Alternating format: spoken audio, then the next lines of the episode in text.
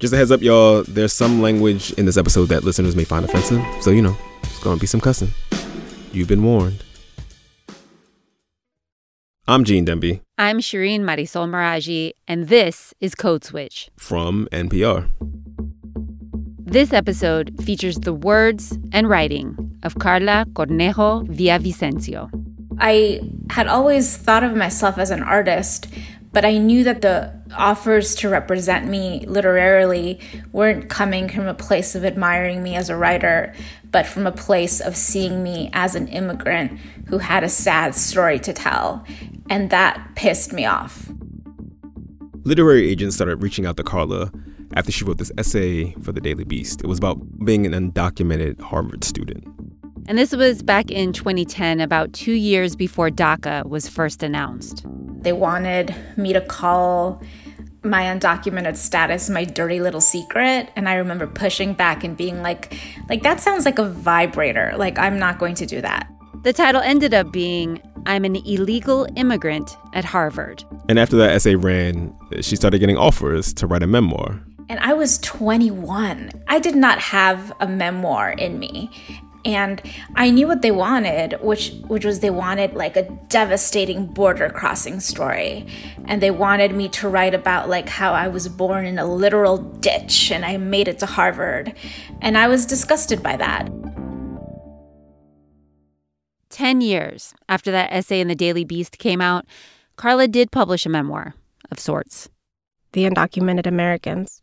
This is the author, Carla Cornejo Villavicencio. Shireen, you talked at length with Carla on more than one occasion, and you read The Undocumented Americans. So I'm going to get out the way and let y'all take it from here.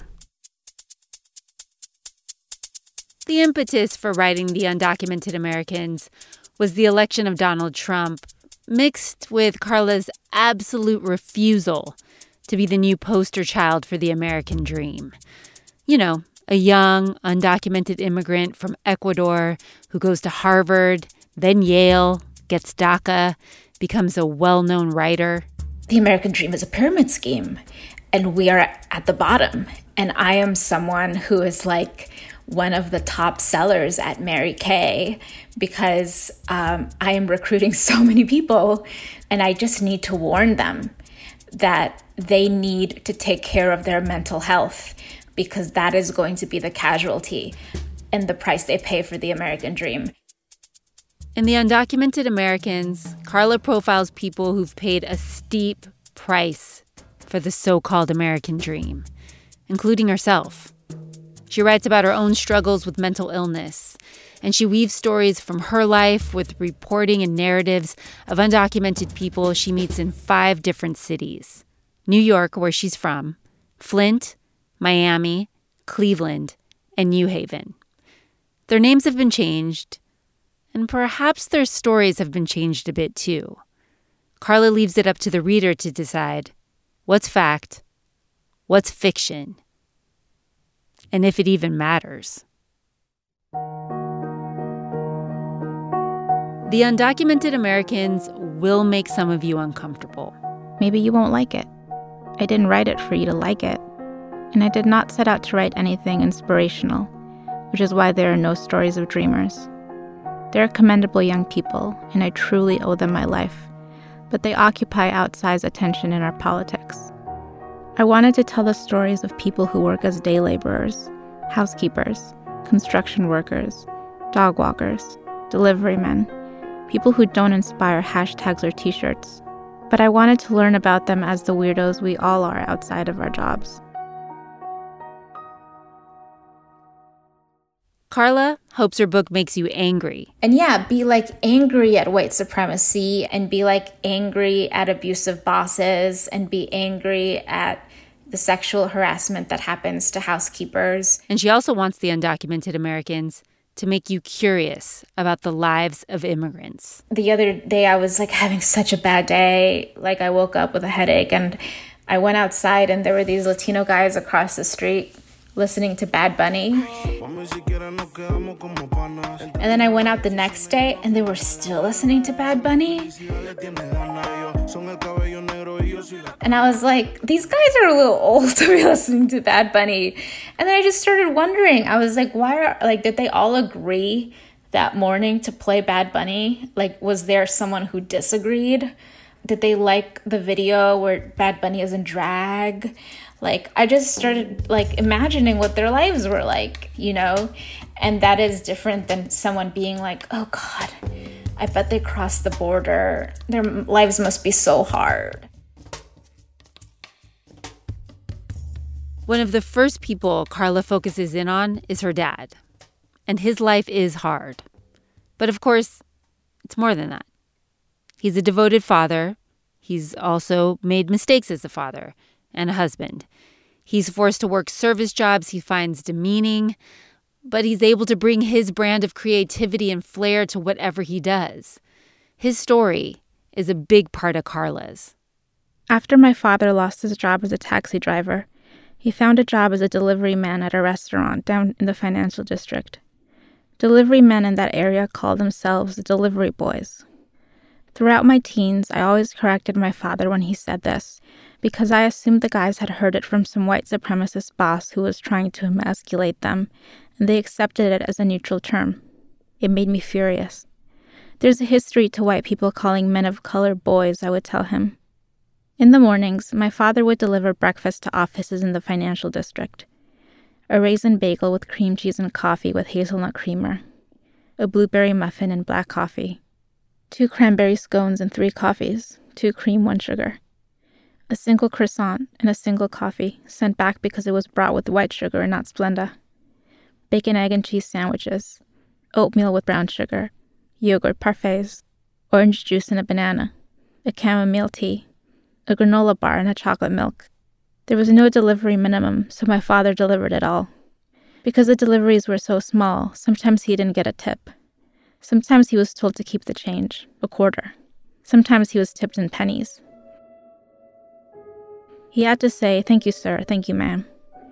Sometimes he was given a $20 tip for a $5 breakfast. He always told us about those tips. They were usually from Puerto Rican executive assistants who talked to him in Spanish and asked to see photos of me, so good and studious, bangs cut right above my eyebrows. My father complimented their nails and asked to see photos of their babies. Sometimes the delivery men carried catering orders. Those would sometimes involve 2 delivery men, but that wasn't ideal because they had to split the tip. You never wanted to split the tip. The delivery orders were large, but you can carry a lot with 2 hands if you really try. The breakfast catering orders were usually an assortment of scones, croissants, muffins, and bagels. You couldn't eat one yourself, though. The boss always knew if you ate one. If you needed a water, you had to go up to the cash register and buy the water. There was no discount. Sometimes the older men needed a Red Bull, but the boss put up security cameras in the kitchen area so he could tell if you had a Red Bull. He wouldn't even charge you for it if you had one. He'd just fire you. Do you think I need you? I don't even need to put an ad in the newspaper for this job. There are 20 Mexicans who line up for your job. You think I'm going to spot you a Red Bull? My father is an aesthete. Everyone wanted him for the catering orders because he'd do beautiful designs with the scones and the muffins. Like topiary shit. He sometimes had to write labels on heavy stock printer paper, and he'd use his fanciest script. He taught himself calligraphy, like he taught himself everything, and everyone would go, "Wow, you're so talented." They always made him write the words on cakes. Beautiful fucking handwriting. He'd come home glowing if they complimented his handwriting. My cursive was beautiful for a long time until I started taking lithium, and then my hand shook bad. My dad was so sad.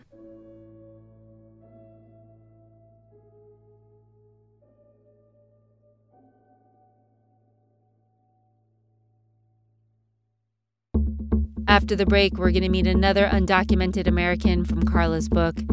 And she'll talk about how the protests for Black lives and against police brutality have made her rethink some of what she wrote. Stay with us.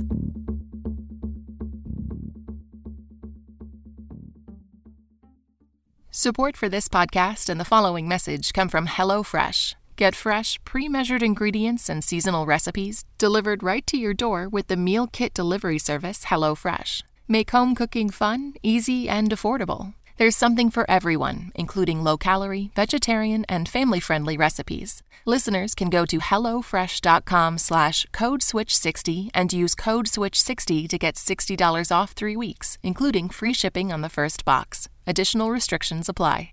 This message comes from NPR sponsor America Media, producer of Plague, Untold Stories of AIDS and the Catholic Church, a podcast exploring how LGBT Catholics fought, worked, and grieved through the early days of the HIV and AIDS crisis. The New York Times says Plague complicates the conventional wisdom that views the AIDS crisis as a clash between a community dying from an epidemic and the religious institution that turned its back. Subscribe and listen to Plague, available wherever you listen to podcasts. Actress Tracee Ellis Ross is used to people talking about her age a lot, and she's okay with whatever people say. I'm 47 years old, and I'm the most comfortable in my skin I've ever been. When we go back to being 22? No, thank you. The Black-ish star on confronting an ageist world. Listen and subscribe to It's Been a Minute from NPR. Shireen, just Shireen, Code Switch. So a big part of what Carla wants to do in The Undocumented Americans is tell the stories of undocumented immigrants who are often completely ignored, or if they're acknowledged at all, they're one-dimensional.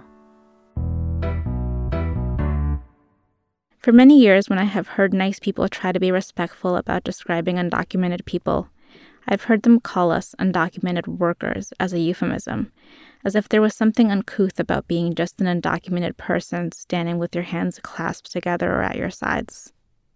I almost wish they'd called us something rude like crazy fucking Mexicans, because that's acknowledging something about us beyond our usefulness. We're crazy, we're Mexican, we're clearly unwanted. But to describe all of us, men, women, children, locally Instagram-famous teens, queer puppeteers, all of us, as workers in order to make us palatable, my God. We were brown bodies made to labor, faces pixelated. Undocumented workers. With sad, sad stories. Oh, God, their lives are so hard. It must be so hard to be from that place.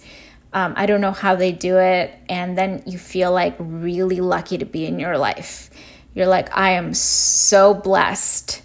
So what I did in my book was try to depict the people that I had grown to know a lot about and learn to care about as people that you could also be really curious about, because I depicted them as who they were, which was like people who suffered, but also people who were kind of odd and interesting. People like Paloma. Paloma is one of a group of people Carla profiles whom she refers to as second responders. So first responders would be firefighters and medics. Second responders pick up the pieces just after tragedy strikes. Hurricanes, fires, pandemics. In Paloma's case, it was 9/11. Carla makes the point that second responders never get the accolades we give first responders. They rarely get a second thought, and they're often undocumented.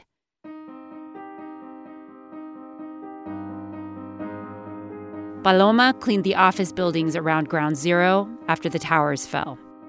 Paloma has a string of illnesses that are common to all of the cleanup workers: sleep apnea, PTSD, depression, anxiety, gastrointestinal issues. She also has breast cancer. She can't work because her bones hurt, and she often gets fevers, chills, and vertigo. But Paloma's not just some long-suffering saint. She left Colombia for many reasons, which included being sick of her family. It all began to change when her 15-year-old daughter Lucy got pregnant and her boyfriend didn't want to marry her. "Am I supposed to marry her just to make you happy?" the boy yelled at Paloma, so she punched him in the face. Lucy bounced back quickly after childbirth and began leaving the baby with Paloma all the time so she could go out with her boyfriend or go to parties. Paloma didn't love being a grandma, and she didn't love being a full-time babysitter. "I didn't want to live that life. I got tired of it. I'm not the type of woman who just puts up with shit," she tells me. "I wasn't born to be just a mother, just a grandmother, just a wife. So I escaped." She left her grandchild, her 3 daughters, including one who was just 7 years old, and her husband, and she came to the United States alone. Yes, Paloma is undocumented. She has cancer. She can't work. And yes, she also enjoys life with her boyfriend, Cruz. Cruz wants to marry Paloma, but she won't divorce her husband in Colombia, even though soon after she left, he began dating the children's teenage nanny, because when he dies, she is entitled to part of his pension. She and the nanny will split it. Paloma is complicated. I love this woman.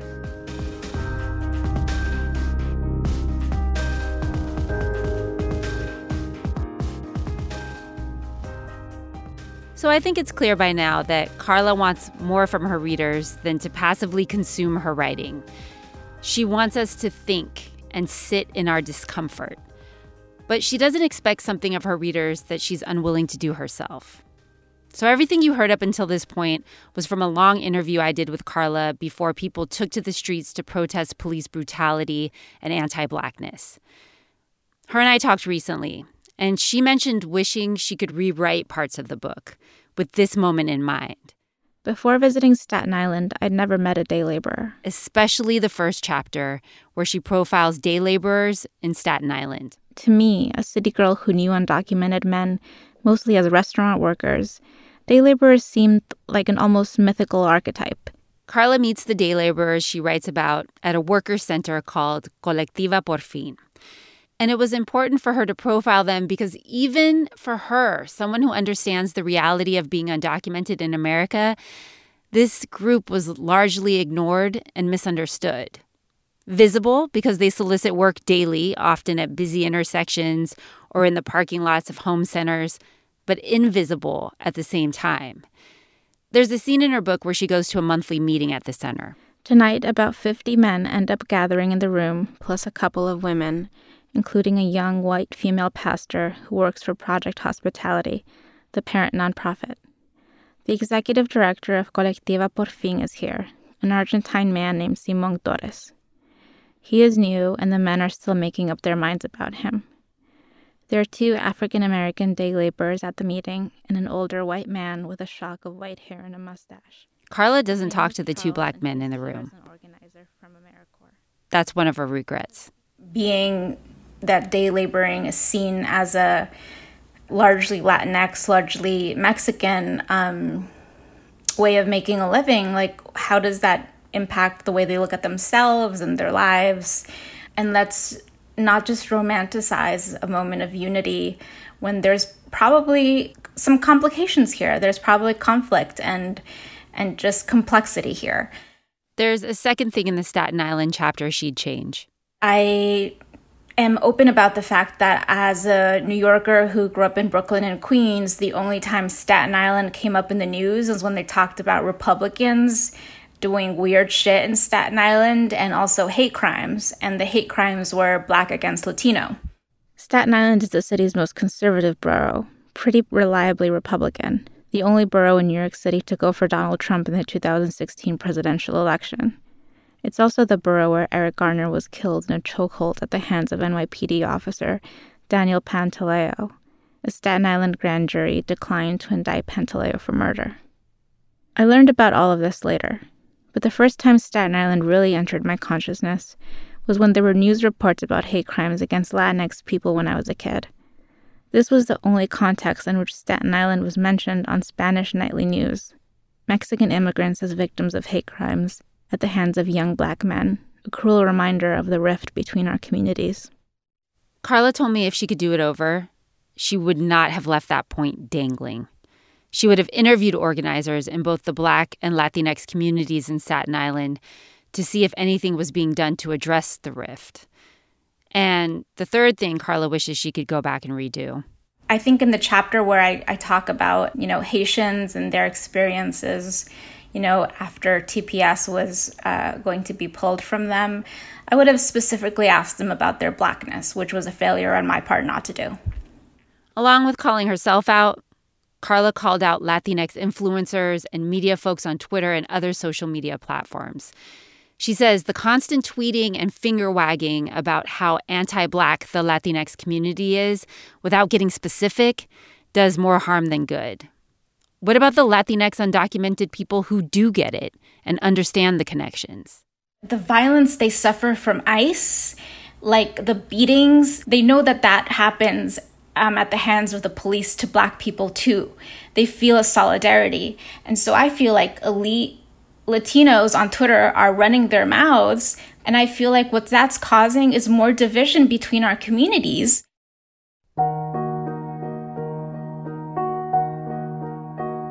Carla told me if it's really about getting the older generation to understand anti-Blackness, you do that by organizing and educating, not by performing wokeness on a social media platform they're not even on. So do the work. You know, The Undocumented Americans, it's this bold reminder of how we erase the vibrant and complicated lives of undocumented people. One way of doing that is by only referring to them as workers. And I really feel like Carla is demanding that her readers, those of us who have the privilege of being seen as more than that, she's demanding that we start putting in the work.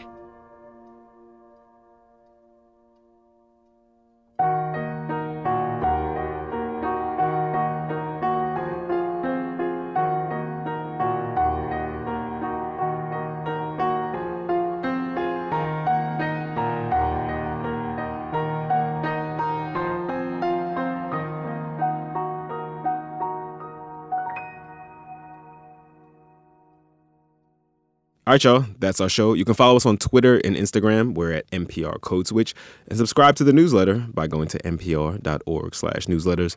Shireen, did you ask Carla if there was any music right now that was giving her life? Of course I did, Gene. And she told me her psychiatrist asked her when was the last time she felt okay. And she said high school. So whenever she wants to feel okayness, her words, Carla listens to music that makes her feel like a teenager. Like Selena Gomez's song, Souvenir. You're giving me chills at 100 degrees. It's better than pills, how you put me to sleep. This episode was edited by Leah Danella, who is also a huge Selena Gomez fan. I don't know if y'all know that. She talks about it all the time. It was produced by you, Shireen. With help from Leah Danella, Kumari Devarajan, and our former intern, Diane Lugo. Miss you, D. Wish you were here. Big thanks to Penguin Random House Books, who let us use the audio from Carla's audiobook version of The Undocumented Americans. And we'd be remiss if we did not shout out the rest of the Code Switch fam. Karen Grigsby-Bates, Natalie Escobar, Jess Kung, Alyssa Jong Perry, Steve Drummond, and L.A. Johnson.